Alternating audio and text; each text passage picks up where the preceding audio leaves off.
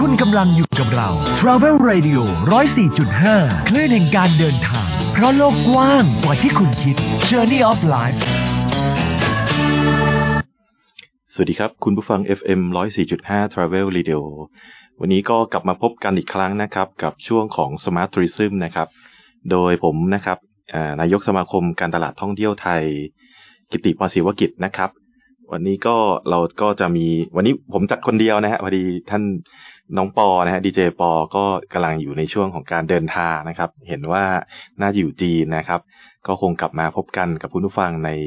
อาทิตย์หน้านะครับนะครับสำหรับวันนี้นะครับก็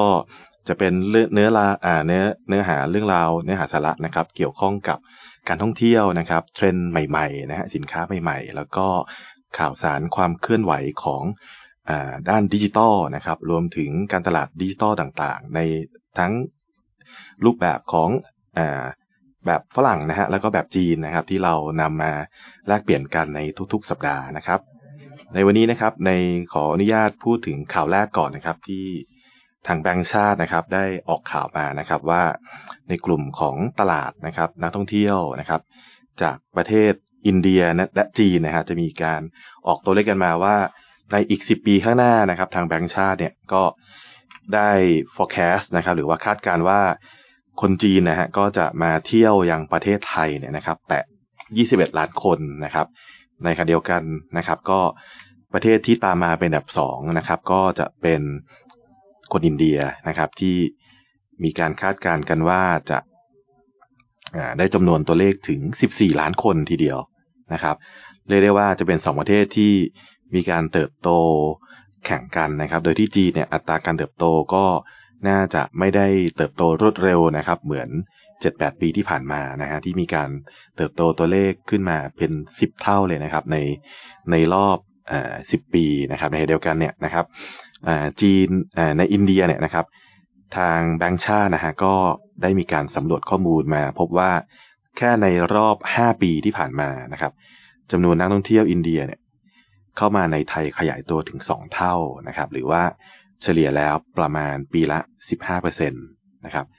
ซึ่งปัจจัยที่สนับสนุนนะครับ ในเรื่องของการที่นักท่องเที่ยวอินเดียเนี่ยเข้ามาประเทศไทยมากขึ้นนะครับ ก็มีหลาย ๆ ปัจจัยด้วยกันนะครับ โดยที่เรื่องแรกนะฮะก็คือในเรื่องของจำนวนนักท่องเที่ยวชาวอินเดียเองนะครับ ที่มีการเติบโตนะครับ เศรษฐกิจดีขึ้น เพราะฉะนั้นเนี่ยก็มีการเดินทางออกนอกประเทศเพิ่มขึ้นนะครับ มากขึ้นถึงปีละเฉลี่ยประมาณ 10%นะครับ โดยที่ มีหนังสือเดินทางนะครับ หรือว่าพาสปอร์ตเนี่ยนะครับ เพิ่มขึ้นปีละ10ล้านเล่มนะครับ ในเดียวกันเนี่ยก็มีการสำรวจพบว่า ประเทศไทยถือว่าเป็น destination นะฮะหรือว่าเป็นประเทศเป้าหมายปลายทางที่คนอินเดียนิยมจะเดินทางออกนอกประเทศเป็นครั้งแรกนะครับ โดยเฉพาะยิ่งการเดินทางในรูปแบบช็อตฮอลนะฮะหรือว่าเดินทางระยะสั้นนะครับ ซึ่งตัวเนี้ยนะครับ สะท้อนให้เห็นว่า เรานะครับ ตอนนี้ต้องบอกว่าประเทศจีนเนี่ยการเติบโตค่อนข้างน้อยแล้วนะครับ อินเดียตั้งแต่ปลายปีที่แล้วเนี่ยมีการเติบโตถ้าเรามองเฉพาะแค่หนึ่งปีที่ผ่านมาเนี่ยนะครับ เติบโตไม่ต่ำกว่า 25%นะครับในแต่ละเดือนเลยทีเดียวนะครับ เพราะฉะนั้นก็ถือเป็นอีกหนึ่งทางเลือกนะครับหนึ่งตลาดเป้าหมายที่สำคัญนะครับ ที่คนผู้ประกอบการนะฮะที่อยู่ในอุตสาหกรรมท่องเที่ยวเนี่ย จะต้องปรับตัวนะครับ ปรับสินค้า ปรับรูปแบบในการทำตลาดเนี่ย ให้มารองรับนักท่องเที่ยวชาวอินเดียมากขึ้นนะครับ ซึ่งในวันนี้นะครับ ผมก็จะมาแชร์เพิ่มเติมนะครับว่ากลุ่มของนักท่องเที่ยวนะฮะที่เป็นชาวอินเดียเนี่ยตอนนี้แบ่งเป็นกี่ประเภทนะครับ แล้วก็มีรูปแบบการท่องเที่ยวยังไงสนใจเรื่องอะไรนะครับ ก็มาต่อกันเลยนะฮะซึ่ง ข้อมูลที่เราได้เพิ่มเติมนะฮะจากทางแบงก์ชาติเนี่ยก็บอกว่าในแง่ของการใช้จ่ายนะพอเราพูดถึงเรื่องของจำนวนแล้วนะครับจำนวนเนี่ยก็เรียกได้ว่ามาแน่นอนนะฮะภายในภายในคิดว่าปีหน้าเนี่ยนะครับจำนวนเที่ยวอินเดียน่าจะเติบโตขึ้นมาเป็นอันดับสองนะครับรองจากอินเดียนะฮะณวันนี้เนี่ยยังไม่ติดห้าอันดับแรกนะครับ ติดแค่ท็อป 10 นะครับ แต่ว่าอัตราการเติบโตเรียกได้ว่าสูงขึ้นมากๆนะครับ แล้วก็ spending หรือว่าการใช้จ่ายก็ถือว่าใกล้เคียงกับจีนนะครับ และที่สำคัญอีกอย่างหนึ่งก็คืออ่าเป็นกลุ่มนักท่องเที่ยวที่เที่ยวได้ตลอดทั้งปีนะฮะไม่มีคำว่า low season นะครับ แล้วก็นอกจากนี้แล้วยังไม่ค่อยอ่อนไหวกับสถานการณ์ต่างๆ เท่าประเทศจีนนะครับ อย่างนักท่องเที่ยวจีนเนี่ยนะครับ มีความอ่อนไหวต่อสถานการณ์ไม่ว่าจะเป็นในเรื่องของเศรษฐกิจนะครับ หรือว่าเรื่องของตัว เหตุการณ์ต่างๆนะครับ ข่าวต่างๆ ก็จะมีผลกระทบกับคนจีนกันทั้งเยอะนะครับ แต่ว่าในกลุ่มของนักท่องเที่ยวชาวอินเดียแล้วเนี่ยพบว่าไม่ค่อยมีผลกระทบเท่าไหร่นะครับ ในข่าวต่างๆที่ที่เกิดขึ้นนะครับ เพราะว่าถ้าเขามีการวางแผนเดินเรื่องเดินทางล่วงหน้าแล้ว ก็จะไม่ค่อยเปลี่ยนแผนนะครับ หรือว่าไม่ค่อยยกเลิกการทำงานนะครับ ก็อ่าไม่ยกยกเลิกการเดินทางนะครับถือว่าเป็นตลาดที่ ผู้ประกอบการชอบนะครับ เพราะว่าวางแผนถ้าจองแล้วปุ๊บยังไงก็มาแน่ๆนะครับ อันนั้นก็คือรูปแบบนะครับ ลักษณะพฤติกรรมของนักท่องเที่ยวชาวอินเดียนะครับ ทีนี้ เรื่องต่อไปที่เราต้องรู้คือว่ากลุ่มนักท่องเที่ยวอินเดียเนี่ยแบ่งเป็นกี่กลุ่มด้วยกันนะครับ ในกลุ่มแรกนะครับ ต้องบอกว่าเราแบ่งเป็นสามประเภทนะครับ ประเภทที่หนึ่งนะครับ ก็บอกว่า เป็นกลุ่มท่องเที่ยวแบบพักผ่อนนะครับ ก็คืออเรียกว่าเป็น leisure นะครับ ก็คือมาเที่ยวพักผ่อนหย่อนใจนะครับ แล้วก็ตรงนี้เนี่ยจะมีปริมาณค่อนข้างเยอะนะครับ ประมาณ 85%นะครับ ซึ่งเป็นกลุ่มเรียกว่า millennial นะครับ ก็คืออายุประมาณ 25 ถึง 35 ปีนะครับ แล้วก็นิยมท่องเที่ยว ในในลักษณะของกลุ่มเพื่อนๆนะครับ แล้วก็เป็นกลุ่มคู่รักนะฮะหรือว่ากลุ่มฮันนีมูนนะครับ เพราะว่าเขามองว่าการท่องเที่ยวในประเทศไทยเนี่ยต้องเรียกได้ว่าเป็นกลุ่มที่มีค่าใช้จ่ายไม่สูงนะครับ การใช้จ่ายเนี่ยเฉลี่ยทริปหนึ่งประมาณสองหมื่นเจ็ดพันบาทต่อคนต่อครั้งนะครับ แล้วก็ เขามองว่าการท่องเที่ยวไทยเนี่ยค่อนข้างที่จะมาได้สะดวกนะครับ เพราะว่าข้อหนึ่งก็คือมีเรื่องของวีซ่า on arrival นะครับที่ฟรีนะครับ ตั้งแต่เมื่อปลายปีที่แล้วนะครับ ในขณะเดียวกันก็ ประโยชน์อีกอย่างหนึ่งก็คือว่านักท่องเที่ยวกลุ่มเนี้ยนะครับ ที่มาเดินทางออกนอกประเทศครั้งแรกเนี่ย ก็นิยมมาขอวีซ่าที่เมืองไทยก่อนนะครับ แล้วก็ใช้ในการรีเฟอร์ในการ ขอวีซ่าในประเทศอื่นๆนะครับ ว่าเออเคยได้รับวีซ่าในประเทศไทยมาแล้วนะครับ ก็จะทำให้เขาสามารถขอวีซ่าประเทศอื่นได้ง่ายขึ้นนะครับ อันนี้ก็เป็นนักท่องเที่ยวกลุ่มหนึ่งกลุ่มที่หนึ่งนะกลุ่มแรกนะครับ ประมาณแปดสิบห้าเปอร์เซ็นตนะครับสำหรับนักท่องเที่ยวกลุ่มที่สองนะครับ ก็เรียกว่าเป็นกลุ่มที่มีข่าวนะครับ ค่อนข้างเยอะนะครับ ในปีที่แล้วก็คือเป็นกลุ่มที่ แต่งงานนะครับ กลุ่มแต่งงานเนี่ยต้องบอกว่าจะเป็นอีกลักษณะหนึ่งนะครับของการท่องเที่ยวต่างจากกลุ่มแรกที่เป็นลักษณะของ FIT มาเป็นกลุ่มเพื่อนแล้วก็เป็นคู่นะฮะทีนี้ในกลุ่มแต่งงานเนี่ยนะครับเขาบอกว่ามีตัวเลขที่ประมาณห้าเปอร์เซ็นตนะครับซึ่งห้าเปอร์เซ็นเนี่ยนะครับ ส่วนใหญ่จะเป็นกลุ่มเศรษฐีอินเดียนะครับ ซึ่งในปีปีหนึ่งนะครับ จะมีไม่ต่ำกว่าสามร้อยคู่ นะครับ แล้วก็จะมีผู้ร่วมงานเนี่ยเฉลี่ยประมาณสักสองร้อยกว่าคนนะครับ ผมเองก็เคยไปพักโรงแรมที่หัวหินนะฮะแล้วก็ได้พบกับนักท่องเที่ยวชาวอินเดียที่มาแต่งงานกันนะฮะก็อยู่กันไม่ต่ำกว่าสามสี่คืนนะครับ แล้วก็เหมาล่ำกันมาเลยนะฮะก็มีผู้ร่วมงานประมาณสองร้อยกว่าคนนะครับ ซึ่งการแต่งงานของอินเดียนะครับ ก็เรียกได้ว่าเป็นเรื่องสำคัญแล้วก็เป็นความจำเป็นในสังคมนะครับ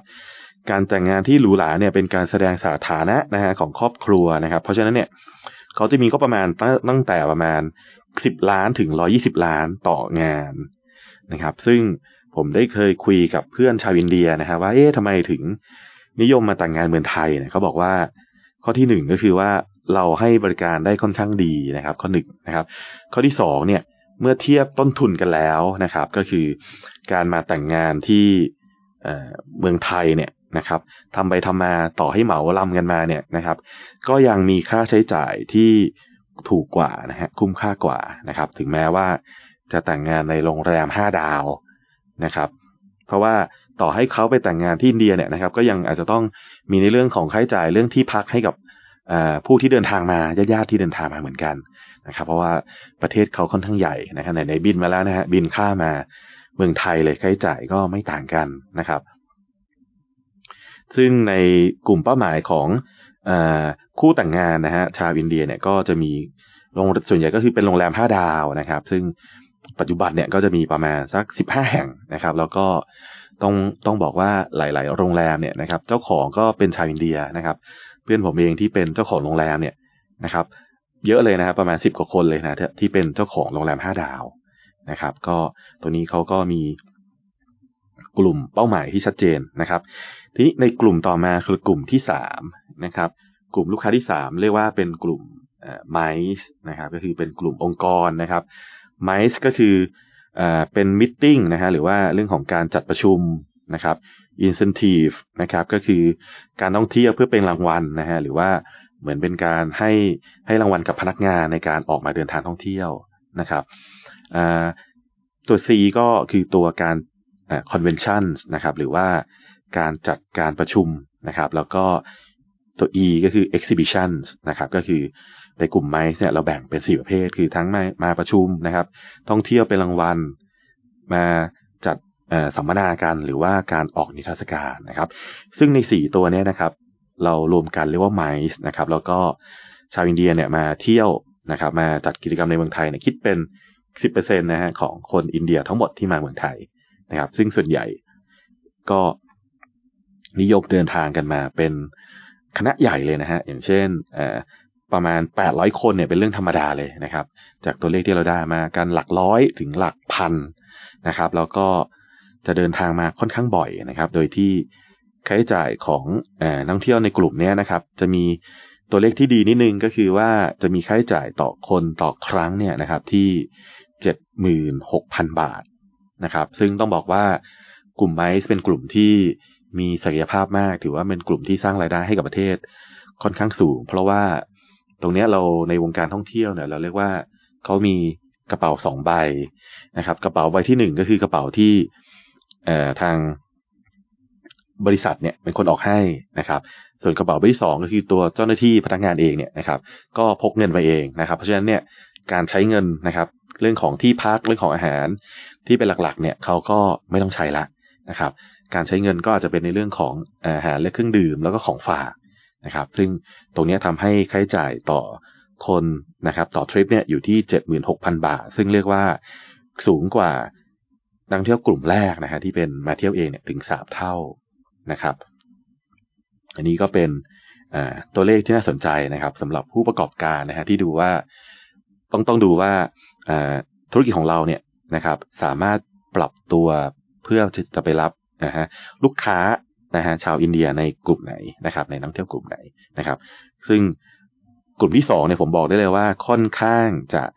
ยากนิดนึงนะครับเพราะว่าเขาก็จะโฟกัสในกลุ่มของเรื่องของที่พักโรงแรมห้าดาวนะฮะโอกาสที่เรามีคือโอกาสในเรื่องของการทำอาหารและเครื่องดื่มนะฮะหรือว่าเข้าไปร่วมอยู่ในผู้เอ่อ organize ที่จัดงานแต่งงาน อันนี้ก็ถือเป็นโอกาสที่ดีนะครับ ส่วนกลุ่มไมซ์เนี่ยก็ค่อนข้างจะเป็นโรงแรมที่ค่อนข้างใหญ่อยู่แล้วนะครับ เราต้องมาดูว่าผมผมผมเองมีลูกค้าโรงแรมบางท่านเนี่ยนะครับ ก็ได้รับลูกค้าที่เป็น MICE แล้วก็มาต่อเป็น leisure นะครับ ก็คือว่าหลังจากเขาประชุมก็จะประชุมห้าถึงสิบวันเสร็จปุ๊บเขาก็อาจจะมีการ search ว่าเอ๊จะไปเที่ยวต่อที่ไหนดีที่จะใช้จ่ายเองนะครับ เพื่อที่จะ เรียกว่าไม่ต้องเสียเที่ยวนะครับ ไม่ต้องเสียตั๋วเครื่องบินนะฮะก็มาช้อปปิ้งมาทานข้าวอะไรต่อในเมืองไทยนะครับ ทีนี้ในเรื่องของอสิ่งที่ต้องทำควบคู่ไปนะฮะทางธนาคารแห่งประเทศไทยก็บอกว่า เราเองเนี่ยจำเป็นมากเลยฮะที่จะต้องปรับในเรื่องของภาพลักษณ์นะฮะของประเทศไทย ในสายตาชาวอินเดียนะครับ เพราะว่าเหมือนกันกับที่ผมได้มีโอกาสพูดคุยกับผู้บริหารของสมาคม แอคตานะฮะที่ดูแลตลาดอินเดียเนี่ยนะท่านก็ให้ข้อมูลมาตรงกันเลยนะฮะบอกว่าปัจจุบันเนี่ยนะครับในสายตาของคนอินเดียนะฮะนักท่องเที่ยวชาวอินเดียเนี่ยมองมาเมืองไทยคือว่า ถือว่าเป็นเอ่อ cheap destination นะฮะก็คือมาเพื่อใช้เงินไม่ต้องเยอะนะฮะเป็นค่าใช้จ่ายที่คุ้มค่าราคาถูกนะครับ แล้วก็อีกเรื่องหนึ่งที่จะต้องแก้ไขนะฮะก็คือมองว่าเป็นเรื่องของ sex destination นะครับ ก็คือ พื่อมาท่องเที่ยวเชิงบันเทิงทางอะไรต่างๆนะครับ ท่องเที่ยวทางเพศนะฮะมา ตรงนั้นก็เป็นสิ่งที่เราจะต้องปรับภาพลักษณ์นะฮะที่ให้หลุดพ้นจากสองจุดนี้ไปได้นะครับ ให้มีการใช้สื่อต่างๆนะฮะโดยที่ก็หลายท่านบอกว่าสื่อภาพยนตร์นี่แหละ จะเป็นสิ่งที่สะท้อนนะฮะในการสร้างภาพลักษณ์ของประเทศให้ดีขึ้นนะครับ โดยตัวอย่างที่เราเห็นเนี่ยนะครับ ชัดเจนก็คือว่า ประเทศสิงคโปร์นะครับ เมื่อปีก่อนเนี่ยมีหนังเรื่อง Crazy Rich อาเซียนนะครับ ก็เป็นภาพยนตร์ที่นำเสนอความเป็นอยู่นะของคนสิงคโปร์นะครับระดับเศรษฐีนะครับ แล้วก็ยังมีเรื่องราวที่สะท้อนไปยังในเรื่องของสตรีทฟู้ดนะครับ ก็ผลตอบรับนะครับ หลังจากภาพยนตร์ฉายไปไม่ถึงปีเนี่ย นะครับยอดเข้าพักโรงแรมนะฮะที่นู่นเนี่ยเพิ่มขึ้นเป็น 89%นะครับในเดียวกันนะครับ ราคาห้องพักนะครับก็เพิ่ม 4%นะครับทำให้เรียกได้ว่าจากเดิมเนี่ยที่การท่องเที่ยวของสิงคโปร์เนี่ยปรับลดลงนะฮะตอนในช่วงเวลานั้นก็กลายเป็นเพิ่มขึ้นทั้ง occupancy แล้วก็ revenue per room night นะครับแล้วยอดจองของ Garden by the Bay เนี่ยก็เพิ่มขึ้นถึง 10%นะครับในในขณะเดียวกันเนี่ยยอดชมของ เพจที่เกี่ยวข้องกับสตรีทฟู้ดเนี่ยเพิ่มขึ้น 55%นะครับ อันนั้นก็เป็นสิ่งที่เรียกว่าภาพยนตร์แค่เรื่องเดียวนะฮะก็สามารถที่จะสร้างกระแสสร้างความนิยมสร้างรายได้ให้กับประเทศไป เชื่อว่าเป็นหมื่นหมื่นล้านเลยทีเดียวนะครับ ไม่ต่างจากช่วงที่ประเทศไทยเนี่ยมีหนังนะครับที่ดึงนักเที่ยวชาวจีนมาได้นะครับ ก็ สร้างการเรียกว่าเติบโตของจำนวนนักเที่ยวนะฮะจากหลักประมาณล้านหนึ่งขึ้นมาเป็นสองล้านขึ้นมาเป็นสี่ล้านเนี่ยนะครับ ประมาณสามสี่เท่าภายในสองสมปีเลยทีเดียวนะครับ กับหนังเรื่อง Lost in Thailand นะครับที่เรียกว่าเป็นกระแสที่ทำให้คนจีนเนี่ยมาเช็คอินมาท่องเที่ยวในเมืองไทยนะครับ จนยังมีผลจากตัวเลขหนึ่งล้านเนี่ยตอนนี้ก็ประมาณหลักสิบล้านแล้วนะครับ นะครับ นี่ก็เป็นภาพรวมนะฮะในเรื่องของสถานการณ์การท่องเที่ยวนะครับของอินเดียนะครับ ที่ทางธนาคารแห่งประเทศไทยให้ข้อมูลมาว่า ภายในสิบปีหน้านะครับ จะมีนักเที่ยวชาวอินเดียประมาณสิบสี่ล้านคนนะครับ ก็เดี๋ยวในเบรกต่อไปนะครับมาพบกับข้อมูลเพิ่มเติมกันต่อนะฮะที่เกี่ยวข้องกับการตลาดดิจิตอลนะครับ คุณกำลังอยู่ คุณกำลังอยู่กับเรา Travel Radio 104.5 คลื่นแห่งการเดินทาง เพราะโลกกว้างกว่าที่คุณคิด Journey of Life ครับ สวัสดีครับ คุณผู้ฟัง FM 104.5 Travel Radio นะครับ คลื่นแห่งการเดินทาง เพราะโลกกว้างกว่าที่คุณคิดนะครับ กลับมาพบกันกับดีเจกิติพรศิวกิจนะครับ นายกสมาคม การตลาดท่องเที่ยวไทยนะครับ หรือว่า ATTM นะครับในชั่วโมงที่สองนะฮะเราก็ มาต่อกันนะครับในเรื่องของเทรนด์นะฮะในการท่องเที่ยวนะครับ ซึ่งทาง booking.com นะฮะก็เรียกว่าเป็นเว็บไซต์ที่เป็นออนไลน์ travel agent ที่ได้รับความนิยมนะฮะหนึ่งในเว็บที่ได้ความนิยมสูงที่สุดในโลกนะครับ ก็มีการคาดการเทรนด์หรือว่าทิศทางของการท่องเที่ยวในปี 2020 นะครับ ว่ามีแนวโน้มเป็นยังไงบ้างนะครับ โดยที่ทาง Booking.com ก็มีการเก็บข้อมูลนะครับใน 29 ประเทศนะครับ กับนักท่องเที่ยวนักเดินทางกว่า 22,000 คนนะครับ โดยที่ได้สรุปนะครับ ถึงในเรื่องของเทรนด์การท่องเที่ยวนะครับว่า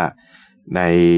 ปีหน้านะฮะในเทรนด์ของการท่องเที่ยวที่เป็นเมืองรอรองเนี่ยนะครับ หรือว่าท่องเที่ยวชุมชนต่างๆเนี่ยจะได้รับความนิยมเพิ่มขึ้นนะครับ ซึ่งก็ ตรงกับเทรนที่ทางซีทริปนะครับหรือว่าทางจีนนะฮะก็ได้สำรวจมาเหมือนกันนะครับ ว่านักท่องเที่ยวเริ่มที่จะรับกระแสนะครับเมืองรองนะฮะที่ทางการท่องเที่ยวแห่งประเทศไทย รวมถึงทางกระทรวงการท่องเที่ยวและกีฬาเนี่ยนะครับ ได้มีการโปรโมทกันไป ใช้เวลาประมาณสองสมปีที่ผ่านมานะครับ จนกระทั่งกระแสเริ่มติดแล้วนะครับ แล้วก็ นักท่องเที่ยวเองก็เริ่มที่จะอยากจะออกไปสัมผัสโลกกว้างนะครับ เป็นโลกใหม่ ๆนะครับ ที่ยังไม่มีเพื่อนๆเข้าไปถึงนะครับ เรียกได้ว่ามันก็เป็นหนึ่งในกระแสโซเชียลด้วยนะครับ ในการที่สิ่งที่คู่กับการท่องเที่ยวเนี่ยก็คือในเรื่องของการถ่ายรูปนะฮะการแชร์ข้อมูลนะครับ เดี๋ยวนี้นะครับ ไปเที่ยวที่เพื่อนๆเคยไปแล้วเนี่ยมันไม่เท่นะฮะก็ต้องไปที่ที่ เรายังไม่มีเพื่อนไปหรือว่าเป็น first นะฮะในในกลุ่มของพวกเรานะครับ เพราะฉะนั้นกระแสที่ทาง booking.com นะฮะเขาสรุปมานะครับ ก็มีข้อหนึ่งนะครับ ก็คือบอกว่ายิงเขาเขาสรุปมาหลายข้อนะข้อแรกเนี่ยบอกว่าการท่องเที่ยวเมืองรองเนี่ยจะมาแรงขึ้นนะครับ ก็คือเทรนท่องเที่ยวเขาบอกว่าคนไทยนะฮะจำนวนมากกว่าครึ่งนะครับ หรือว่า หกสิบแปดเปอร์เซ็นเนี่ยนะครับจะอยากมีส่วนร่วมในการลดปัญหานักท่องเที่ยวล้นเมืองนะครับในขณะเดียวกันห้าสิบสี่เปอร์เซ็นเนี่ยนะครับ ของนักท่องเที่ยวต่างชาติบอกว่าอยากจะไปเที่ยวเมืองรองนะครับ ส่วนหกสิบห้าเปอร์เซ็นเนี่ยบอกว่าต้องการเปลี่ยนแผนไปเที่ยวจุดหมายอื่น ๆ ที่มีคนรู้จักน้อยนะฮะแต่ว่ารูปแบบอาจจะใช้คล้าย ๆ ของเดิมนะครับ เช่น สมมติว่าเราไปทะเลป่าตองเนี่ย เราอาจจะไม่ไปป่าตองแล้วไปหาดใหม่ ๆ ที่อาจจะอยู่ในภูเก็ตนะฮะหรือใกล้ๆภูเก็ตเนี่ยนะครับ เช่นอาจจะไปเขาหลักนะครับ หรือว่าไปนาใต้นะครับ แต่ว่าก็คล้ายๆกับลักษณะเหมือนเดิมนะ แต่ว่าเป็น destination ที่ยังไม่มีเพื่อนไปนะครับ อันนี้ก็คือเทรนที่หนึ่งนะครับที่บอกว่ากระแสเมืองรองเนี่ยจะเพิ่มขึ้นเรื่อยๆนะครับสำหรับเรื่องที่สองนะครับ เขาบอกว่า ให้เทคโนโลยีคาดการสิ่งที่ไม่คาดคิดนะครับ เทคโนโลยีคาดการสิ่งที่ไม่คาดคิด หมายความว่าชีวิตเราเนี่ยนะฮะผู้ทั้งนักเดินทางนะฮะทั้งนักธุรกิจตอนนี้ ชีวิตประจำวันเราเนี่ย เรียกได้ว่า unplanned ซะเยอะนะครับ โดยเฉพาะยิ่งเวลาเราไปเดินทางเนี่ยนะครับ เรามากกว่าครึ่งหนึ่งนะฮะตอนนี้ที่เขาสำรวจมาเนี่ย บอกว่าเป็น unplanned trip หมายความว่า อาจจะมีการจองแค่ตั๋วเครื่องบินนะฮะแล้วก็ โรงแรมนะครับ ถ้าเป็นนักเที่ยวที่พักยาวๆนะฮะก็อาจจะจองแค่โรงแรมแค่วันไปกับวันกลับนะฮะในเมืองหลัก หลังจากนั้นก็ให้เทคโนโลยีเนี่ยเป็นคนพาไปนะครับ เพราะฉะนั้นมีการเก็บตัวเลขนะครับ ว่าคนไทยประมาณ 64%นะฮะบอกว่าจะใช้แอปพลิเคชันนะครับ ในการเลือกดู กิจกรรมนะฮะแล้วก็จองแบบเรียลไทม์นะครับ โดยที่ไม่ต้องวางแผนไว้ก่อนนะครับ โดยเฉพาะอย่างยิ่งในยุคปัจจุบันที่มีเทคโนโลยีปัญญาประดิษฐ์นะครับ หรือว่า AI เนี่ยมาคอยเสนอแนะแนวทางว่าเออเราจะไปเที่ยวไหนกันดีนะครับ ไม่ว่าจะเป็นจุดหมายปลายทางนะครับ ที่พักอาหารกิจกรรมนะครับ โดยมีการอ้างอิงถึงความชอบ ว่าตอนนี้ช่วงนี้เราชอบอะไรนะครับ แล้วก็ทริปก่อนหน้านี้เราเคยไปไหนอ่าเก็บจาก history นะครับ เก็บจากสภาวะอากาศนะครับว่าอากาศช่วงนี้นะวันเนี้ยนะครับ หรือว่าพรุ่งนี้เนี่ยเออเราควรจะทำอะไรดีนะครับ แล้วก็เก็บจากความนิยมนะครับ หรือว่าเทรนด์ต่างๆนะครับ ในที่กำลังเกิดขึ้นในช่วงเวลานั้นนะครับ อันนี้ก็เป็นรูปแบบนะของแอปพลิเคชันทางการท่องเที่ยวนะฮะที่ปัจจุบันเนี่ยเริ่มมีการ ใช้ AI เข้ามาเกี่ยวข้องนะครับ ในการออกแบบเส้นทางนะครับ หมายความว่า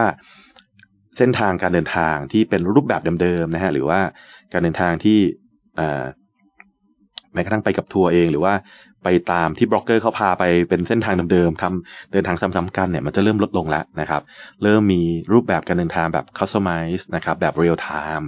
มากขึ้นนะฮะโดยที่แอปพลิเคชันนี่แหละเป็นความหวังนะครับของนักท่องเที่ยวนะครับ ที่จะช่วยออกแบบนะครับ สำหรับเทรนที่สามนะครับ ก็คือเทรนเขาเรียกว่า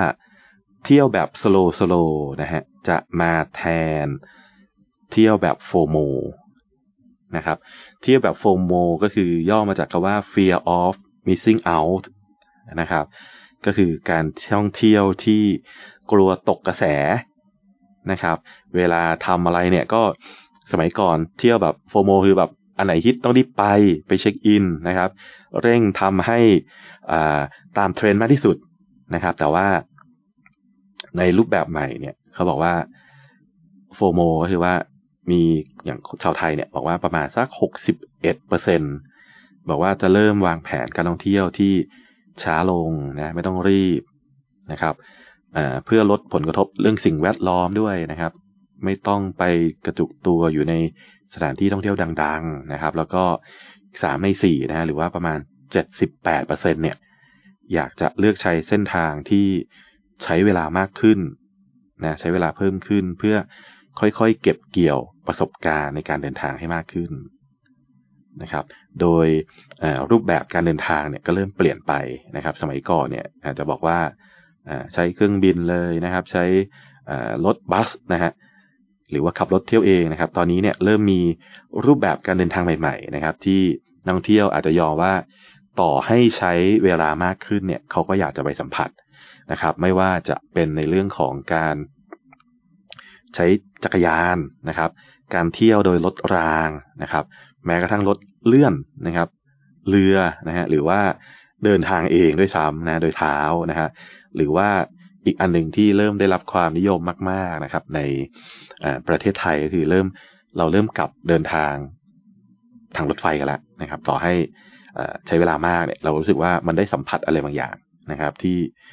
ถือว่าแปลกใหม่นะครับ เขาบอกว่า retro is new luxury นะครับ ก็คือตอนนี้คนที่เป็นแบบไปเที่ยวแนว luxury เนี่ยนะครับ เริ่มกลับมาอะไรที่มันย้อนยุคย้อนยุคแล้วเขาเรียกว่ามันก็เท่ไปอีกแบบ นะครับ เพราะฉะนั้นเขาบอกว่าเจ็ดสิบสามเปอร์เซ็นต์นะของนักเดินทางเนี่ย อยากสัมผัสถึงความรู้สึกนะครับ ราวกับได้ย้อนเวลานะครับ ด้วยการนั่งรถไฟสายประวัติศาสตร์นะครับ ถ้าต่างประเทศก็เรียกว่า flying Scot Scotchman นะฮะหรือว่า Orient Express นะครับ ซึ่งตรงเนี้ยก็เป็นรูปแบบการเดินทางที่เรียกว่าคำว่า slow life เนี่ยก็เริ่ม ได้รับความนิยมมากขึ้นนะครับ อันต่อมานะครับเขาบอกว่าทาง booking.com นะได้ได้กล่าวว่า จุดหมายอันดับต้นๆนะฮะที่สามารถมอบประสบการณ์ ความสนุกแบบครบครัน ที่นักท่องเที่ยวเนี่ยสัมผัสได้นะฮะตอนนี้เมืองที่ได้รับความนิยมคือมอนเตวิเดโอนะครับ ก็คืออุรุกวัยนะครับ อิสยาเบล่านะครับของบราซิลนะครับ แล้วก็นาฮะ ของญี่ปุ่นนะอ่าสามเมืองนี้เนี่ยกลายเป็นสามเมืองที่นักท่องเที่ยวบอกว่าอยากจะไปเยี่ยมเยือนนะครับสำหรับข้อที่ห้านะครับ ก็คือในเรื่องของสัตว์เลี้ยงนะฮะสัตว์เลี้ยงเนี่ยเขาบอกว่าทาง booking.com ได้สรุปว่าเจ้าของสัตว์เลี้ยงทั่วโลกนะฮะเกินกว่าครึ่งหนึ่งนะฮะหรือห้าสิบห้าเปอร์เซ็นเนี่ยกล่าวว่า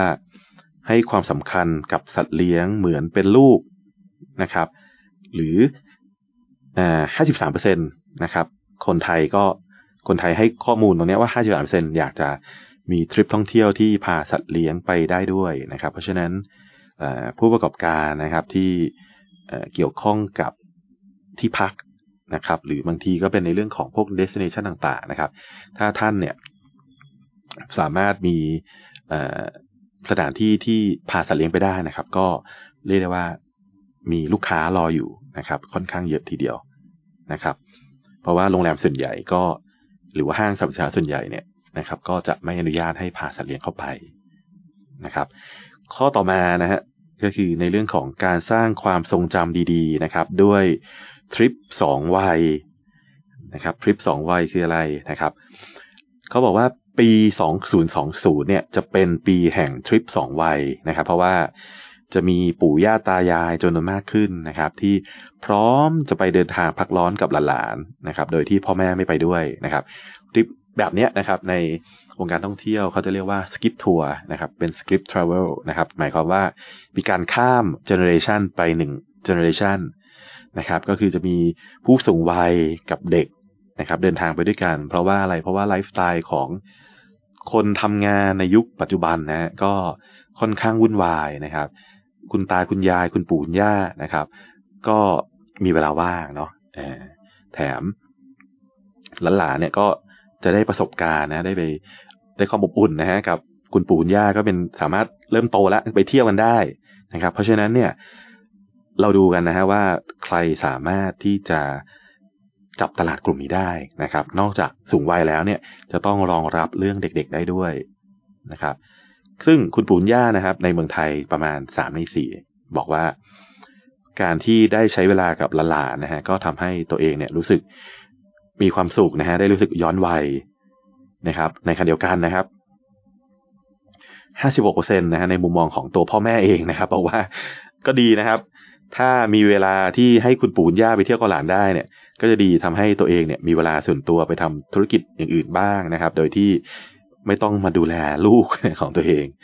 นะครับในขณะเดียวกันความจริงอีกอย่างหนึ่งก็คือ ผู้สูงวัยนะครับ ทุกวันนี้นะครับ มีความแข็งแรงมากกว่าเดิมนะครับ แล้วก็สามารถผจญภัยได้มากขึ้นนะครับ โดยที่ก็คนต้องบอกว่าวัยเกษียณหกสิบเนี่ยนะครับ ก็ยังแข็งแรงนะฮะยุคนี้หกสิบเนี่ยยังแข็งแรงมากนะครับเจ็ดสิบเนี่ยก็ยังมีผู้ที่แบบโอ้โหยังแข็งแรงมากๆ อยู่ สามารถไปท่องเที่ยวแม้กระทั่งในเชิงของประจนภัยได้มากขึ้นนะครับ เพราะฉะนั้น ทริปสองวัยนะฮะถือเป็นกิจกรรมสุด active นะฮะที่ทำให้คนสองเจเนอเรชันนะครับ สามารถท่องเที่ยวกันได้มากขึ้นนะครับ อันนั้นก็คือรูปแบบนะของเทรนด์การท่องเที่ยวแบบที่หกนะครับทีเราต่อกันนะฮะในรูปแบบท่องเที่ยวในเทรนด์ตัวที่เจ็ดนะฮะที่ booking.com ได้สรุปมาให้เรานะครับ ก็คือ คนจะแข่งกันนะท่องเที่ยวจะแข่งกันไปจองร้านอาหารนะฮะที่มีความโดดเด่นนะครับ โดยที่มีจำนวนคนถึง 85%บอกว่าการได้รับประทานอาหารที่ใช้วัตถุดิบนะฮะของท้องถิ่นเนี่ยนะครับ ถือเป็นเรื่องที่สำคัญนะครับ แล้วเขาก็อยากจะไปดื่มด่ารสชาติอาหารก่อนใครนะครับ เป็นคนแรก ๆนะครับ ก่อนที่ร้านเนี่ยจะดังออกสื่อนะครับ อันนี้คือเรื่องที่เจ็ดนะครับ ส่วนเรื่องที่แปดนะครับ ก็เป็นในเรื่องของอการเดินทางระยะยาวนะครับ ตอนนี้เนี่ยหลายๆคนนะกลุ่มนักท่องเที่ยวมีความใฝ่ฝันนะว่าอยากจะเดินทางที่ยาวขึ้นนะครับ โดยเฉพาะอย่างยิ่งคนในวัยเกษียณ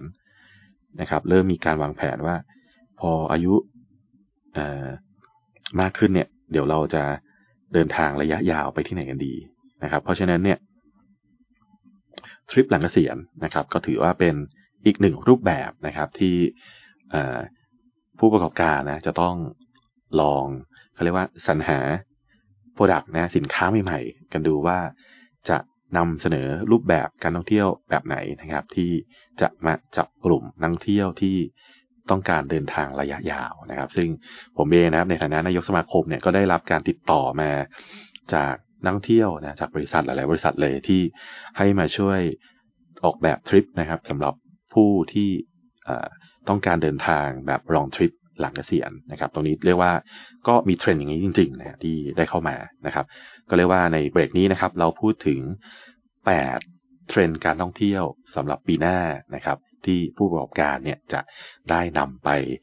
ค้นหาดูนะฮะว่าเราจะเอาอะไร มาเป็นจุดขายดีนะฮะจะจับกลุ่มลูกค้าในกลุ่มนี้ยังไงดีนะครับ เดี๋ยวในเบรกหน้านะครับ เรามาต่อกันในเรื่องของตัวโปรดักต์ใหม่ ๆ ที่น่าสนใจนะฮะในอุตสาหกรรมท่องเที่ยวกันนะครับ คุณกำลังอยู่กับเรา Travel Radio 104.5 คลื่นแห่งการเดินทาง เพราะโลกกว้างกว่าที่คุณคิด Journey of Life ครับ สวัสดีครับ คุณผู้ฟัง FM 104.5 Travel Radio นะครับ ก็มาต่อกันนะฮะในเบรกที่สามนะครับกับช่วง Smart Tourism นะครับ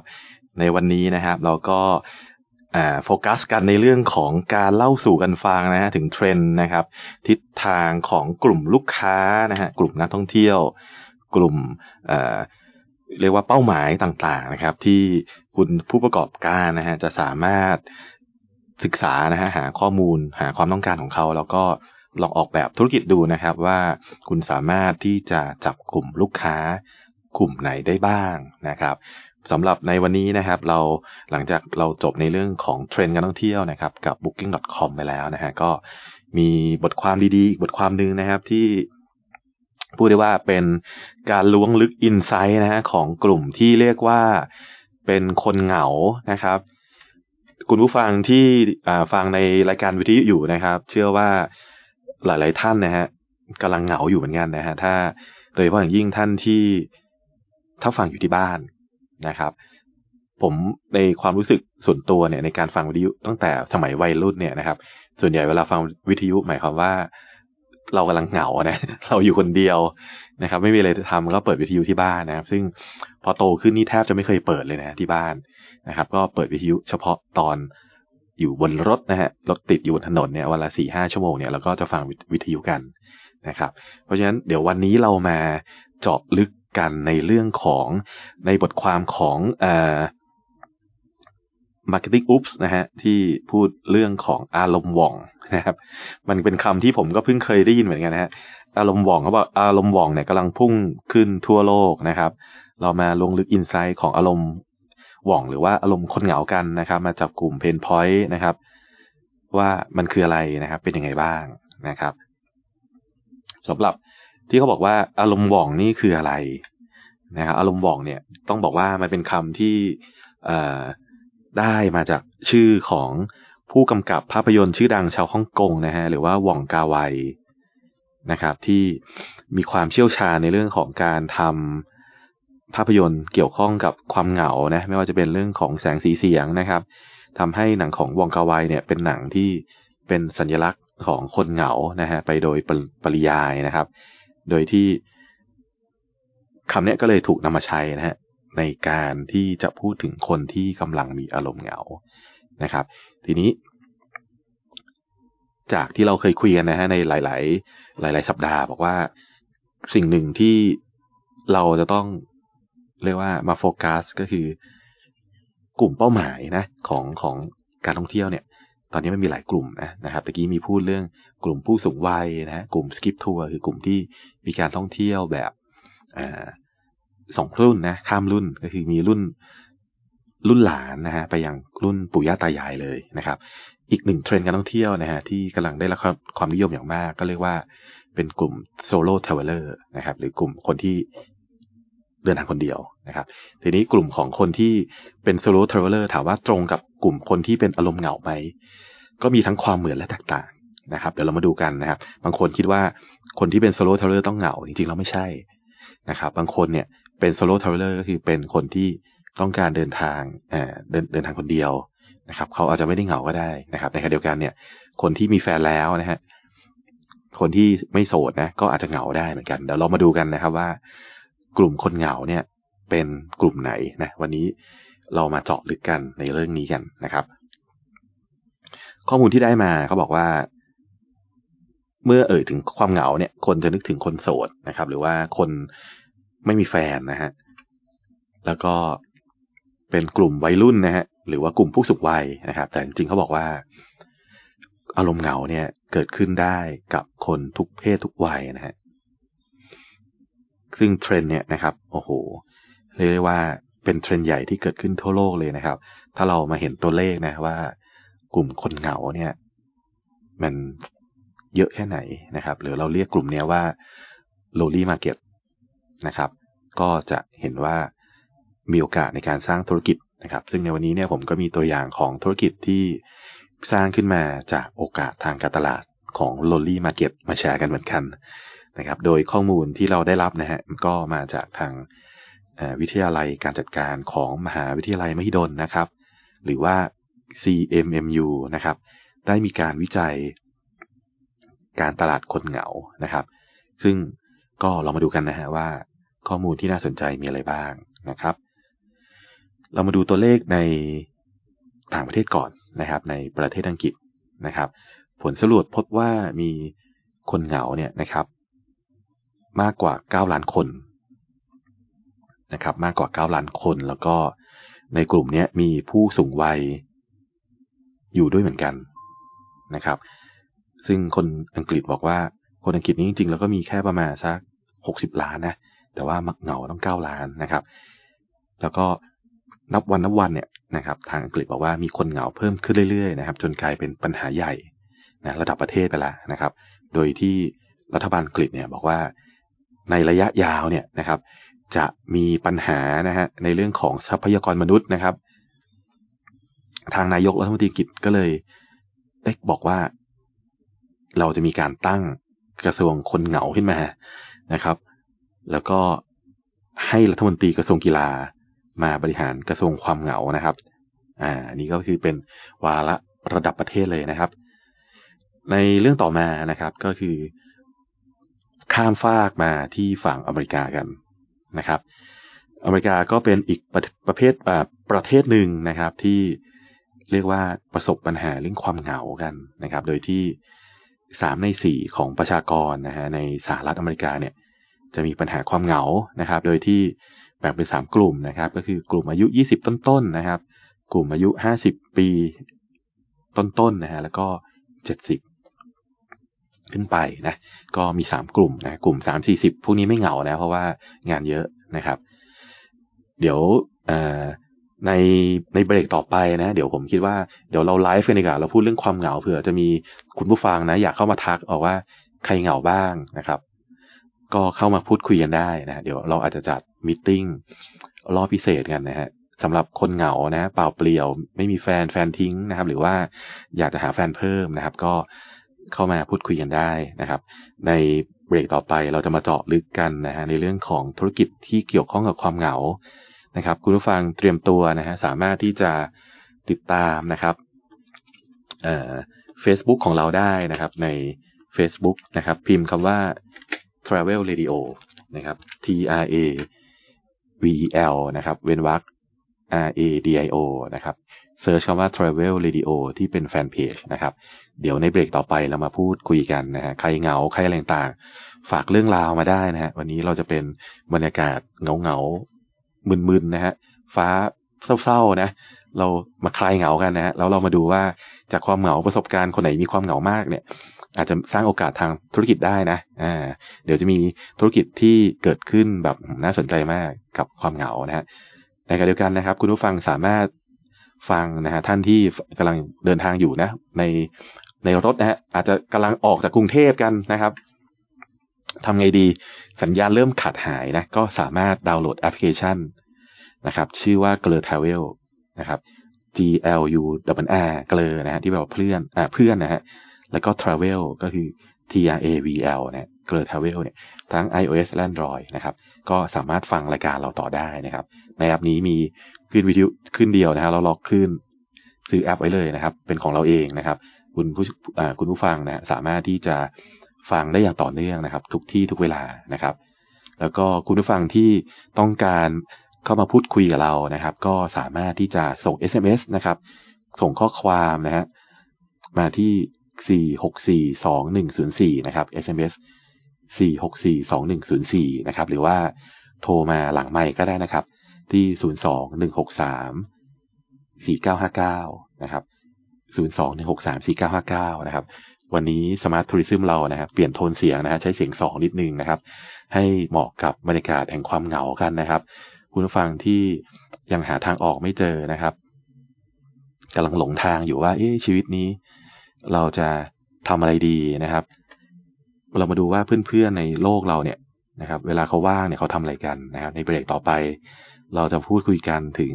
กิจกรรมที่คนเหงาเขาทากันนะฮะแล้วก็ ธุรกิจนะครับที่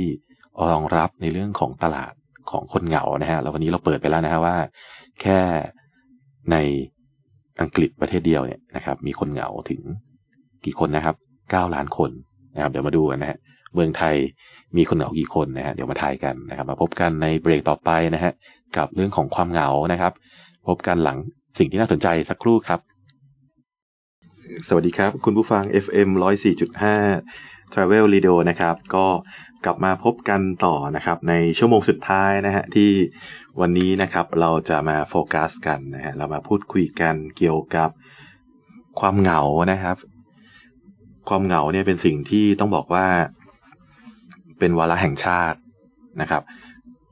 อาทิตย์ที่ผ่านมานะครับ ผมก็ได้มีโอกาส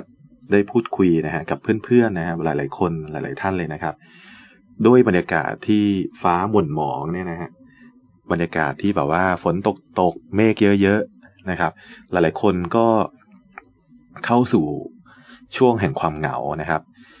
ซึ่งความเหงาเนี่ยไม่จำเป็นว่าจะต้องเป็นคนโสดนะครับ หลายๆคนบอกว่าช่วงนี้เหงาจังเลยนะฮะช่วงนี้รู้สึกเบื่อจังเลยอยากทำอะไรใหม่ ๆ นะครับ ทั้งคนที่มีครอบครัวแล้วนะฮะแล้วก็คนโสดนะครับ หรือว่าบางคนเนี่ยก็เป็นผู้สูงวัยนะฮะก็บอกว่าด้วยบรรยากาศฝนตกตกฟ้ามืดๆเราจะทำอะไรดีนะครับ เพราะฉะนั้นนะครับในวันนี้เราจะมาพูดคุยกันนะครับถึง ในเรื่องของความเหงานะครับ แล้วก็โอกาสทางธุรกิจนะครับสำหรับคนที่ไม่ว่าจะอยู่ในอุตสาหกรรมท่องเที่ยวนะครับ หรือว่าอยู่ในแวดวงเทคโนโลยีการตลาดนะครับ มาดูกันว่า ความเหงาตอนนี้เรา มีมีโอกาสอะไรยังไงบ้างนะครับ แล้วก็ในหลาย ๆ ประเทศเนี่ยเขามี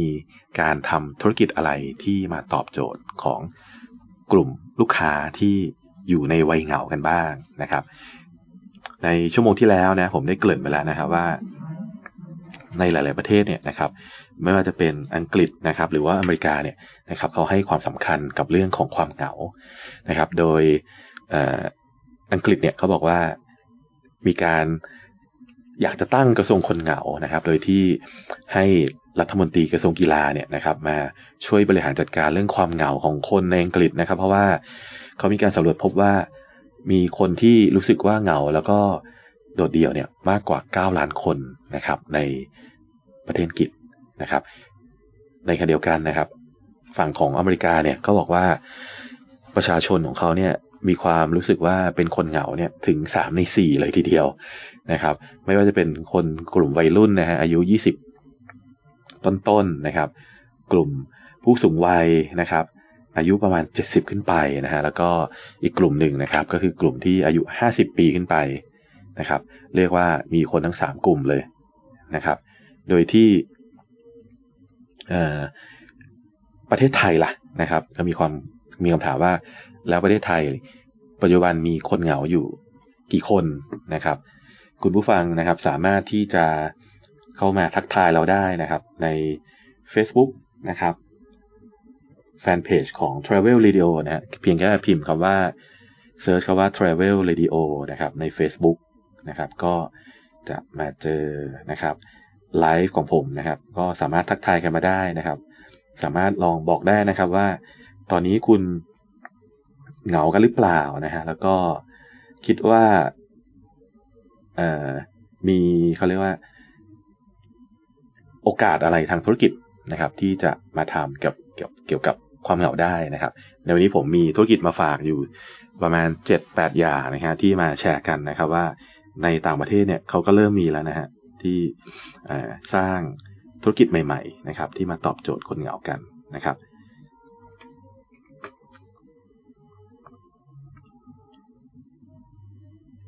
ทีนี้ สำหรับเมืองไทยนะฮะเราได้ข้อมูลจากทางมหาวิทยาลัยมหิดลนะครับ CMMU ของมหาวิทยาลัยมหิดลเนี่ยนะครับเขาได้มีการวิจัยว่าคนเหงาเนี่ยนะครับ แบ่งเป็น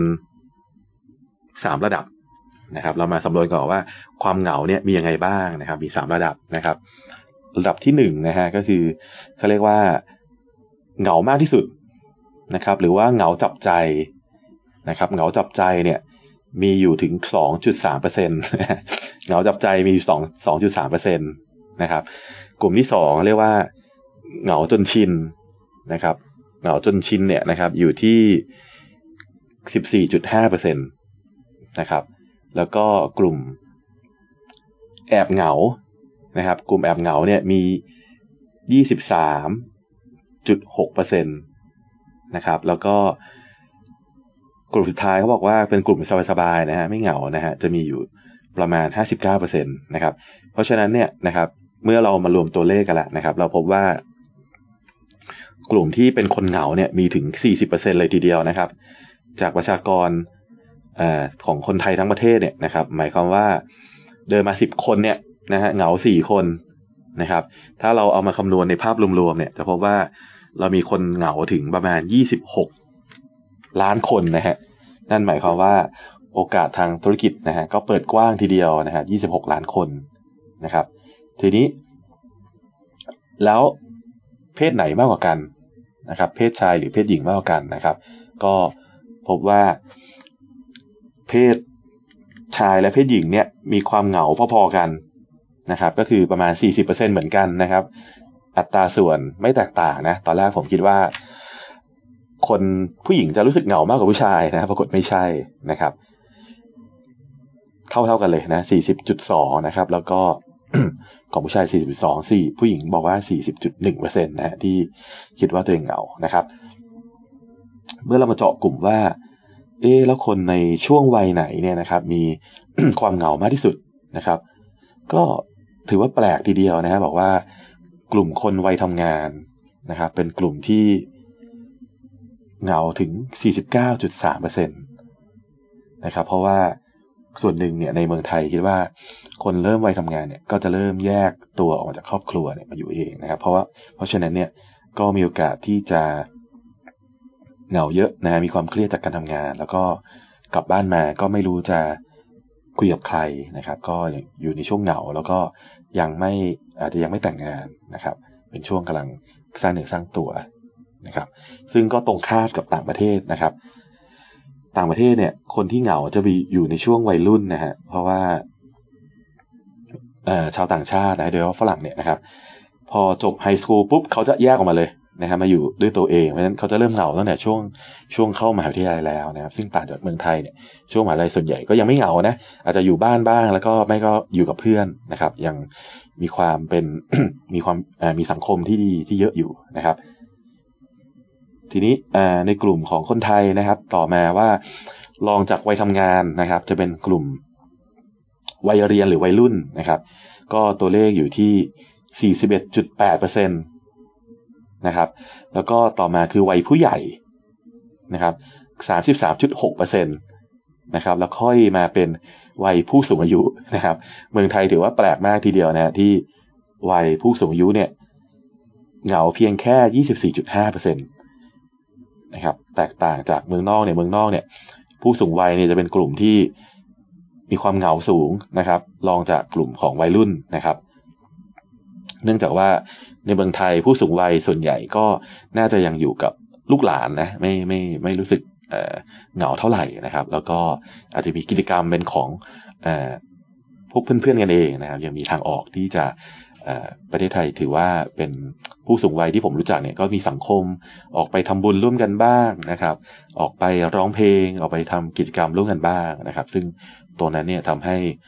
อัตราส่วนของผู้สูงวัยที่รู้สึกเหงาเนี่ยน้อยลงนะน้อยน้อยกว่าประเทศอื่นนะครับ ทีนี้พออีกแง่มุมหนึ่งนะฮะที่เราจะมามองกันก็คือจะมองว่าแล้วสถานภาพ อะไรนะฮะที่รู้สึกเหงานะครับ มากที่สุดนะครับ แน่นอนคือห้าสิบเปอร์เซ็นตนะห้าสิบเปอร์เซ็นก็คือคนที่มีสถานะอย่าล้างนะครับ รู้สึกเหงาห้าสิบเปอร์เซ็นต์นะคนที่มีแฟนนะ อันนี้ อันนี้น่าคิดนะฮะสี่สิบเจ็ดจุดหกเปอร์เซ็นตนะฮะของคนที่มีแฟน รู้สึกเหงานะครับ ในขณะเดียวกันคนโสดเนี่ย รู้สึกเหงาแค่สี่สิบหกจุดหนึ่งเปอร์เซ็นต์ นะครับ อันนี้ข้อมูลนี่งงมากเหมือนกันนะฮะคนโสดกับคนมีแฟนนะ คนมีแฟนเหงามากกว่าคนโสดนะครับ เพราะในผลวิจัยให้ให้ข้อมูลนะ บอกว่า คนที่มีแฟนแล้วนะ ถึงแม้ว่าจะมีแฟนแล้วยังรู้สึกเหงา เพราะว่ามันเป็นความความคาดหวังนะฮะที่อยากให้อีกฝ่ายหนึ่งอะมีเวลาให้นะครับ ต่อให้มีแฟนแล้วแต่งงานแล้วนะครับ รู้สึกเหงา ราะว่ารู้สึกผิดหวังเออ เนี่ย วันเสาร์เนี่ย อยากให้แฟนพาไปเที่ยวที่นี่จังนะรอมาทั้งอาทิตย์นะวันๆเอาแต่ทำงานนะครับ พอถึงเวลา เอา้า ไม่ว่างอีกนะครับทำให้เหงามากกว่าคนโสด เพราะว่าคนโสดนี่เขาชินละนะเขาใช้ชีวิตด้วยตัวเองเป็นเรื่องธรรมดานะเขาก็สามารถแพลนชีวิตของตัวเองได้นะครับ แล้วคนที่มีแฟนอาจจะมองว่าตัวเองเห็นแฟนเห็นเพื่อนไปเที่ยวกับแฟนนะ กลับมามองคู่เราแฟนไม่มีเวลาให้ก็รู้สึกเหงามากกว่าเดิมนะครับ อันนี้คือสิ่งที่นะเป็นข้อมูลจากงานวิจัยนะฮะไม่ได้เล่าเรื่องของตัวเองนะครับ ก็เป็นปัจจัยนะฮะที่ทำให้คนที่มีแฟนนะฮะรู้สึกเหงาถึง 47.6เปอร์เซ็นตนะครับ ในขณะที่คนโสดนะ รู้สึกเหงาแค่ 46เปอร์เซ็นตนะครับ ทีนี้แล้วเรื่องของรายได้ล่ะอ่านะครับ เขาบอกว่ารายได้ยิ่งสูงนะครับ ยิ่งเหงาน้อยนะฮะคนที่มีรายได้สูงเนี่ยนะครับ มากกว่าห้ากลุ่มคนที่มีรายได้ต่ำกว่าหมื่นห้าเนี่ยนะครับเหงามากที่สุดนะสี่สิบหกจุดสามเปอร์เซ็นตนะครับ แล้วก็ไล่มาหมื่นห้าถึงสามหมื่นนะครับ ก็เป็นสี่สี่เปอร์เซ็นตนะครับสำหรับคนที่มีรายได้ห้าหมื่นถึงแสนหนึ่งเนี่ยเหงาเหลือแค่สี่สิบเปอร์เซ็นตนะเหงาน้อยกว่านะครับ เพราะอะไรเพราะว่าก็มีข้อมูลว่า เวลาเหงานะฮะถ้ามีเงินไม่พอที่จะไปเที่ยวข้างนอก ก็จะเหงามากกว่าเดิมนะครับ คนที่มีตังเนี่ย นะเวลาเหงาเอ้ยชวนเพื่อนไปเที่ยวหรือออกไปออกไปทริปต่างๆ เนี่ยนะครับ ก็จะทำให้คลายความเหงาน้อยลงนะครับอันนี้ก็เป็นข้อมูลที่น่าสนใจนะฮะก็คือผู้ที่มีรายได้สูงนะฮะยิ่งสูง ยิ่งเหงาน้อยนะครับ เพื่อนกินหา ง่ายเพื่อนตายหายากนะครับ เพราะฉะนั้นเนี่ยยิ่งถ้าเรามีเงินเยอะเราบอกว่าเฮ้ยเดี๋ยวพาไปเลี้ยงเนี่ยนะครับเพื่อนก็จะมาเองนะครับนั่นคือสัจธรรมของชีวิตนะครับสำหรับเรื่องต่อไปนะฮะก็คือว่ากิจกรรมนะฮะสำหรับคนเหงาเนี่ยนะครับ มีการสำรวจว่ากิจกรรมนั้น มีไปทำอะไรบ้างนะครับ ที่พอเหงาปุ๊บนะครับ มีกิจกรรมอยู่สามอย่างนะครับ ที่มีการสำรวจมานะอันดับหนึ่งนะครับ ก็คือโซเชียลมีเดียนะครับโซเชียลมีเดียนะครับเป็นกิจกรรมที่มีเป็นยอดฮิตนะครับสำหรับผู้ที่เหงานะครับ อันดับสองคือไปร้านอาหารนะครับ หรือไปคาเฟ่นะครับ เพราะว่าได้ผ่อนคลายนะครับ ได้เห็นผู้คนนะฮะเอาสามารถนัดเพื่อนไปคลายเหงาได้นะครับ อันต่อมานะฮะก็คือช้อปปิ้งนะครับช้อปปิ้งก็คือเหตุผลเดียวคล้าย ๆกับการไปคาเฟ่นะครับคือ โดยเฉพาะผู้หญิงนะฮะเขาบอกว่าถ้ายิ่งเหงาเนี่ยยิ่งใช้เงินเราจะยิ่งหายเหงานะครับ เพราะว่าทำให้รู้สึกไม่อุดอู้นะฮะเป็นการใช้เงิน spending ไปก็ทำให้เพลิดเพลินนะฮะได้สิ่งของต่างแต่ว่า ใช้หรือไม่ใช้ก็นั่นเดี๋ยวค่อยว่ากันอีกเรื่องหนึ่งนะครับ ซึ่งต้องบอกว่าเป็น offline shopping นะนะฮะข้อมูล บอกว่า offline shopping นะครับ ทีนี้ถ้าไม่มองว่า ผู้หญิงกับผู้ชายเนี่ยนะครับ มีความต่างกันนะมีความต่างกันเล็กน้อยก็คือว่า ผู้ชายจะเข้าโซเชียลตามด้วยไปร้านอาหาร แล้วก็อ่าแล้วค่อยช้อปปิ้งนะครับ ส่วนผู้หญิงเนี่ยก็คือเข้าเข้าโซเชียลแล้วก็ตามด้วยช้อปปิ้งก่อนนะครับ แล้วค่อย ไปร้านอาหารนะครับ มีความต่างกันในเรื่องของอันดับนะ แต่ว่าโซเชียลมีเดียถือว่าเป็นอันดับหนึ่งนะครับ ทีนี้กิจกรรมละ่ะอ่ากิจกรรมที่เวลาเหงาทำอะไรนะครับ อันดับหนึ่งก็คือกิจกรรมบนโซเชียลนะ อันดับหนึ่งก็คือ Facebook นะครับไลน์เป็นอันดับสองนะครับอินสตาแกรมเป็นอันดับสามแล้วก็ Twitter เป็นอันดับสี่นะครับ เขาบอกว่าเวลาเหงานะ สิ่งที่ดีสุดก็คือไปส่องเพื่อนๆนะครับห้าสิบเอ็ดเปอร์เซ็นบอกว่าเป็นสายส่องนะครับเวลาไม่มีอะไรทำปุ๊บเหงาปุ๊บเปิด Facebook ก่อนระดับแรกนะส่องดูว่าเพื่อนๆไปทำอะไรบ้างนะครับ อันดับสองคือสายเมาท์นะครับ พอเหงาปุ๊บใช้ไลน์คุยกับเพื่อนนะครับ อันดับสามคือโพส พยายามหาโพสต์คอนเทนต์ที่ชอบนะครับ หารูปหาเรื่องราวมาแชร์กันนะระบายเรื่องราวส่วนตัวกันนะครับ เพื่อที่จะได้ ให้เพื่อนมาคอมเมนต์นะมาแชร์ก็รู้สึกว่า เออ มีความเหงาน้อยลงนะครับ ในวัยแต่ละวัยเนี่ยนะครับ ก็จะมีการใช้โซเชียลมีเดียที่ต่างกันนะครับ ผลวิจัยนี้ดีมากเลยนะครับ มีการเก็บข้อมูลว่า คนวัยเรียนนะวัยวัยรุ่นเนี่ยนะครับ เขาใช้อินสตาแกรมเยอะเป็นอันดับหนึ่งนะครับ Facebook เป็นอันดับสองแล้วก็ Twitter เป็นอันดับสามนะครับ พอกลุ่มคนวัยทำงานเนี่ยนะครับ สลับมาเป็น Facebook อันดับหนึ่งนะครับไลน์เป็นอันดับสองนะฮะแล้วก็ IG เป็นอันดับสามนะทวิตเตอร์ยังคงนิยมในกลุ่มของวัยรุ่นนะครับสำหรับผู้ใหญ่นะครับ พอผู้ใหญ่ขึ้นมาอีกนะครับ จะใช้ไลน์มากขึ้นนะสลับไลน์ เป็นอันดับหนึ่งนะครับ Facebook อันดับสองนะครับ แล้วก็ IG เป็นอันดับสามนะครับ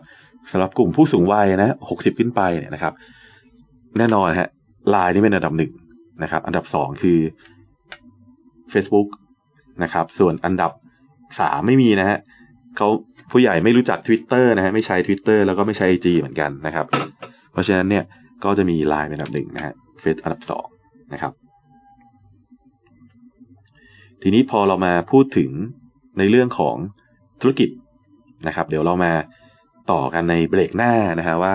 ในกลุ่มของธุรกิจถ้าเราบอกว่าเราเห็นตลาดแล้วนะว่า มีคนที่เหงานะหรือคนโสดเนี่ยนะครับจำนวนมากเลยทีเดียวนะสี่สิบเปอร์เซ็นตนะของประเทศนะครับ ต่างชาติเนี่ยนะครับ ที่น่าสนใจคือจีนนะนะครับ จีนมีคนเหงาอยู่คนโสดเนี่ยประมาณสองร้อยล้านคนนะครับ ก็คิดเป็นประมาณยี่สิบ ยี่สิบเปอร์เซ็นตนะที่เป็นคนโสด แต่ว่าต้องบอกว่าคนโสดยี่สิบเปอร์เซ็นเนี่ยคนเหงานี่มีมากกว่านั้นนะครับ คนไทยเนี่ย มีคนโสดก็ประมาณนั้นเหมือนกัน แต่ว่าคนเหงาที่บอกว่าตัวเองเนี่ยมีเหงาบ้างนะครับ มีถึงสี่สิบเปอร์เซ็นด้วยกันนะฮะเดี๋ยวเรามาดูกันนะครับว่า ถ้าอยากคุณผู้ฟังอยากจะจับกลุ่มตลาดที่เป็นคนเหงาหรือว่าคนโสดนะฮะทั้งสองกลุ่มเนี่ยนะครับ มีธุรกิจอะไรบ้างอะไรบ้างนะที่สามารถทำได้นะครับ เดี๋ยวมาพบกันในเบรกต่อไปครับ คุณกำลังอยู่กับเรา Travel Radio 104.5 คลื่นแห่งการเดินทาง เพราะโลกกว้างกว่าที่คุณคิด Journey of Life ครับ สวัสดีครับ คุณผู้ฟัง FM 104.5 Travel Radio นะครับ กลับมาพบกันนะฮะในเบรกสุดท้ายนะครับของช่วง Smart Tourism นะครับ ที่วันนี้เรามาโฟกัสกันนะฮะในเรื่องของความเหงานะฮะโอกาสของอทั้งในเรื่องของความเหงานะฮะแล้วก็โอกาสทางธุรกิจนะครับที่เกี่ยวข้องกับ ความเหงาหรือว่าคนโสดนะครับสำหรับคุณผู้ฟังนะฮะที่ติดตามเรานะฮะอยู่ทางวิทยุนะครับ สามารถที่จะเข้ามาพูดคุยกันได้นะครับในเฟซบุ๊กนะครับไลฟ์ของเรานะครับใน Facebook ที่ใช้ชื่อว่า Travel Radio นะครับ T R A V L นะครับเวนวรรค Radio นะครับหรือว่าจะหลังไมค์เข้ามาก็ได้นะครับที่ 021634959 นะครับ หรือ SMS 4642104 นะครับ สามารถเข้ามาแลกเปลี่ยนความคิดเห็นกันได้นะครับ ในช่วงนี้เนี่ยนะครับ เราเราได้พูดคุยกันในเบรกที่แล้วไปแล้วนะฮะว่า คนเหงาในเมืองไทยเรานะฮะในต่างประเทศเนี่ย มีจำนวนมากแค่ไหนนะครับ มีโอกาสมากแค่ไหนนะครับ ก็เรียกได้ว่าเป็นตลาดที่ใหญ่ทีเดียวนะฮะคนไทยกว่าเขาเรียกว่า 40%นะ บอกว่าตัวเองกำลังเหงาอยู่นะครับ แล้วเป็นข้อมูลที่น่าสนใจคือว่า คนที่แต่งงานแล้วนะ เหงามากกว่าคนโสดนะครับ เหงามากกว่าคนโสด เพราะว่าแฟนไม่ว่างนะครับ เพราะฉะนั้นเนี่ย เรามาดูกันนะฮะว่า แล้วไม่มีโอกาสทางธุรกิจอะไรบ้างนะที่สามารถคิดคนนะสร้างสรรค์แล้วก็เอาไปสร้างโอกาสทางธุรกิจได้นะครับ วันนี้เรามีนะครับ ตัวอย่างให้นะครับอยู่หลายเรื่องทีเดียวนะฮะเอาแบบง่าย ๆก่อนนะครับ เอาแบบง่ายๆก่อนก็คือ เราสามารถที่จะสร้างชุมชนนะของคนที่มีความชื่นชอบร่วมกันได้นะครับ คนเหงาเนี่ยนะครับ แน่นอนว่าแต่ละคนก็จะมีความสนใจมีความชอบนะครับ ในแต่ละเรื่องราวที่ไม่เหมือนกันนะครับ เพราะฉะนั้นเนี่ยสิ่งที่เรียกว่าเป็น community นะครับ หรือว่าเป็น co-working space นะหรือว่าเป็นร้านกาแฟ ก็เป็นหนึ่งในธุรกิจที่กำลังมาแรงนะครับ ที่ คุณผู้ฟังเนี่ยสามารถที่จะลองสร้างนะครับ ให้สถานที่ของคุณนะไม่ว่าจะเป็นร้านกาแฟหรือว่าอาจจะเป็นคาเฟ่อะไรต่างๆนะบอร์ดเกมหรือต่างๆเนี่ยนะครับ มาโฟกัสว่าจับกลุ่มคนที่กำลังเหงาหรือว่ามีความสนใจร่วมกันยังไงก็ได้นะฮะสักลองหา topic ที่คุณชื่นชอบสักหนึ่งเรื่องนะแล้วเราลองมาแชร์กันดูในออนไลน์นะครับ ก็จะพบกับคนที่มีความสนใจร่วมกันนะครับ อันที่สองเนี่ยนะครับ คือกลุ่มที่เรียกว่าเป็นด้านดิจิตอลนะครับ กลุ่มที่เป็นด้านดิจิตอลเนี่ยนะครับเขาก็ได้มีหลายแอปพลิเคชันเลยนะครับ ที่สร้างแพลตฟอร์มขึ้นมานะเพื่อตอบโจทย์คนเหงานะครับ หรือคนที่กำลังต้องการเพื่อนนะครับตัวอย่างที่มีข้อมูลมาแชร์นะฮะอย่างเราเคยได้ยินคำว่า o s s u n Rental นะฮะ o s s u n Rental เนี่ย เป็นแอปพลิเคชันนะครับ ที่เราได้เคยดีแล้วบอกว่าให้เช่าคุณลุงนะให้เช่าคุณลุงนะครับ o s s u n Rental เนี่ยเป็นแอปที่นำผู้ที่กำลังเหงาเนี่ยมารู้จักกับคุณลุงนะครับ โดยที่เขามองว่าคุณลุงเนี่ยนะครับวัยเกษียณเนี่ยผ่านโลกมาเยอะแล้วนะผ่านประสบการณ์มาเยอะแล้วนะครับ คนที่กำลังเหงาหรือกำลังอาจจะรู้สึกว่า ตอนนี้เรามีปัญหาในเรื่องของโรคซึมเศร้าค่อนข้างเยอะนะครับ ก็สามารถ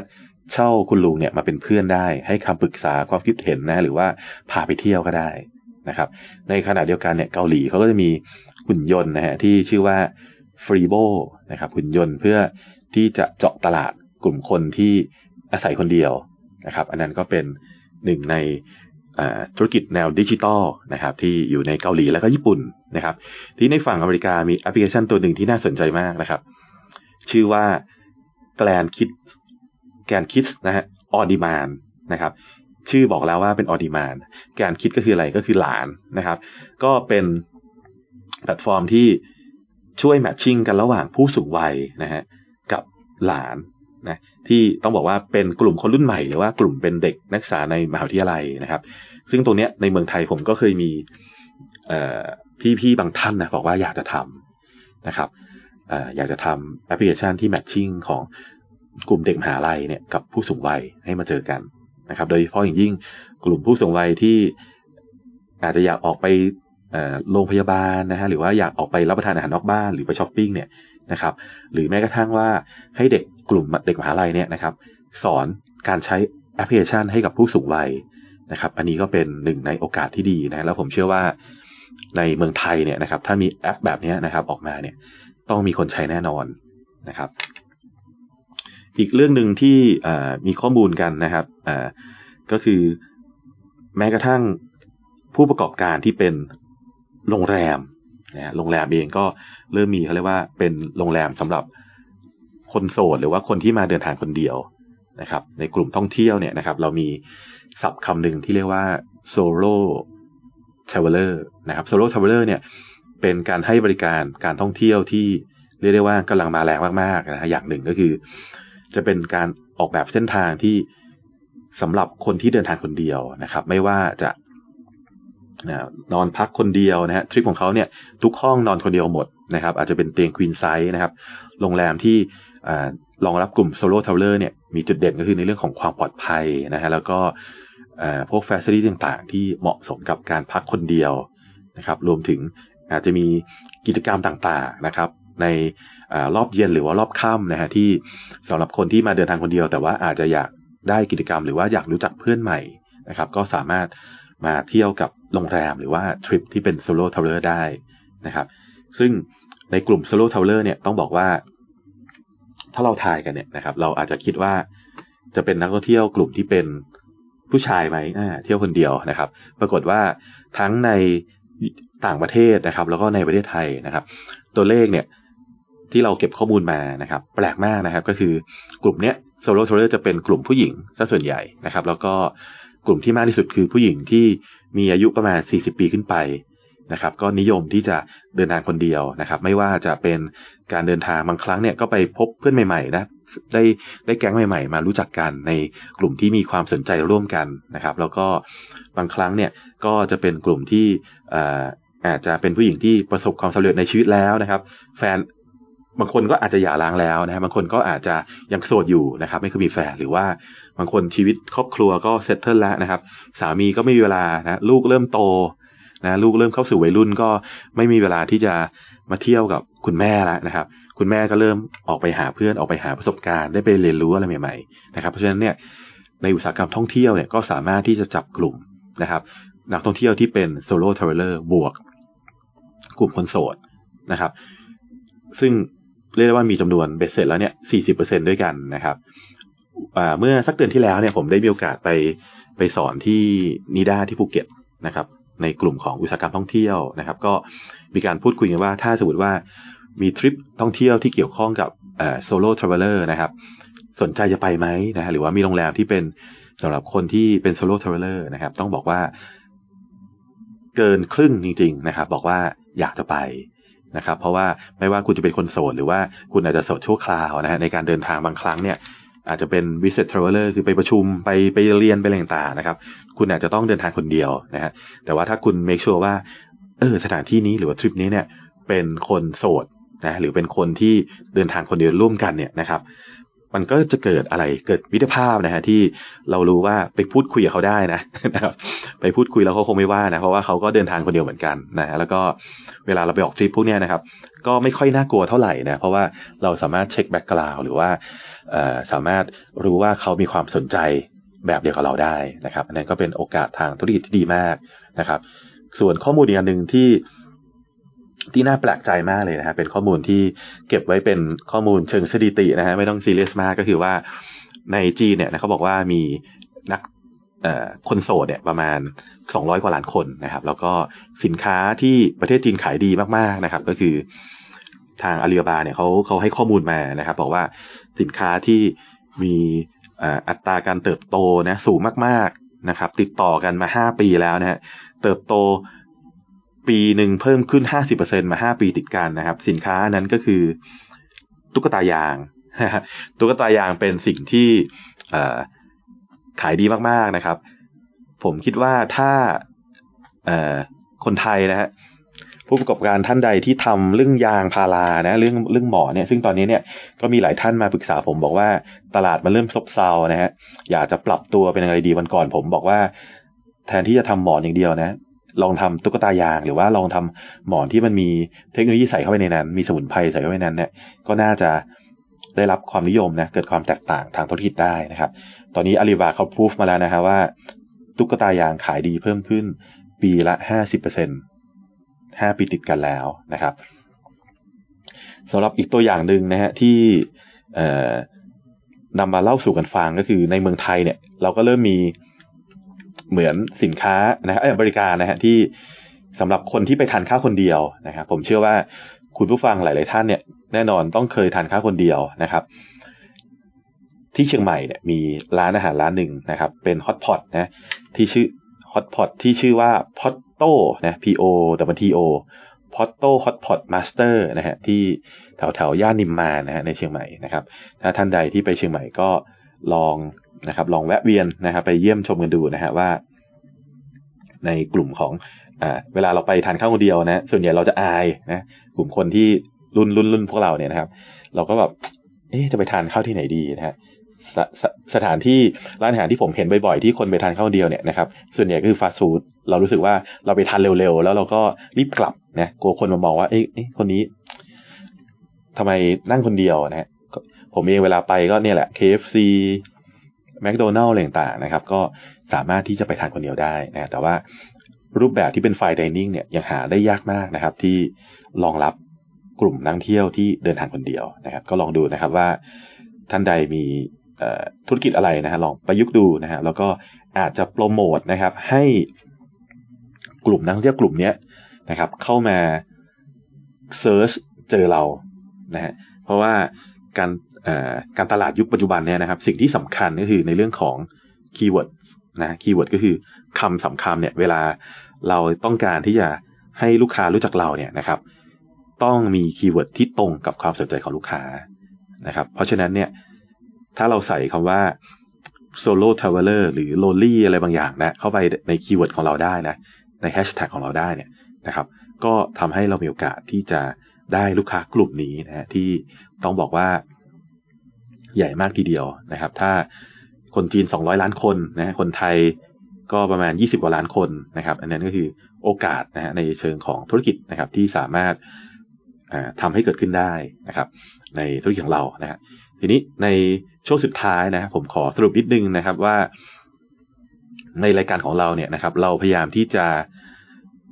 ถ่ายทอดนะครับ ในเรื่องของเทรนด์ต่างๆนะครับ ในเรื่องของการปรับตัวในยุค ปัจจุบันนะฮะในยุคดิจิตอลนะครับว่าเราจะปรับตัวยังไงนะฮะในฐานะที่เราเป็นผู้ประกอบการนะครับ คุณผู้ฟังที่ฟังรายการเรานะครับ ฟังคลื่นของการเดินทางนะฮะผมเชื่อว่าทุกท่านเนี่ยกำลังทำธุรกิจอยู่นะครับ หรืออาจจะทำงานประจำแต่ว่ากำลังมองหารายได้เสริมนะครับ ก็ลองดูนะฮะว่าอุตสาหกรรมท่องเที่ยวเนี่ยถือว่าเป็นอุตสาหกรรมที่กว้างมากนะครับ มีการสร้างรายได้ถึง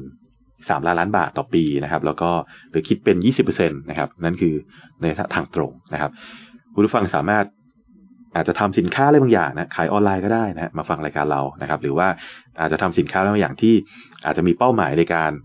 ส่งออกไปยังต่างประเทศนะครับ โดยเฉพาะอย่างยิ่งประเทศจีนนะครับ ซึ่งมีตลาดที่ใหญ่มากนะครับ โดยที่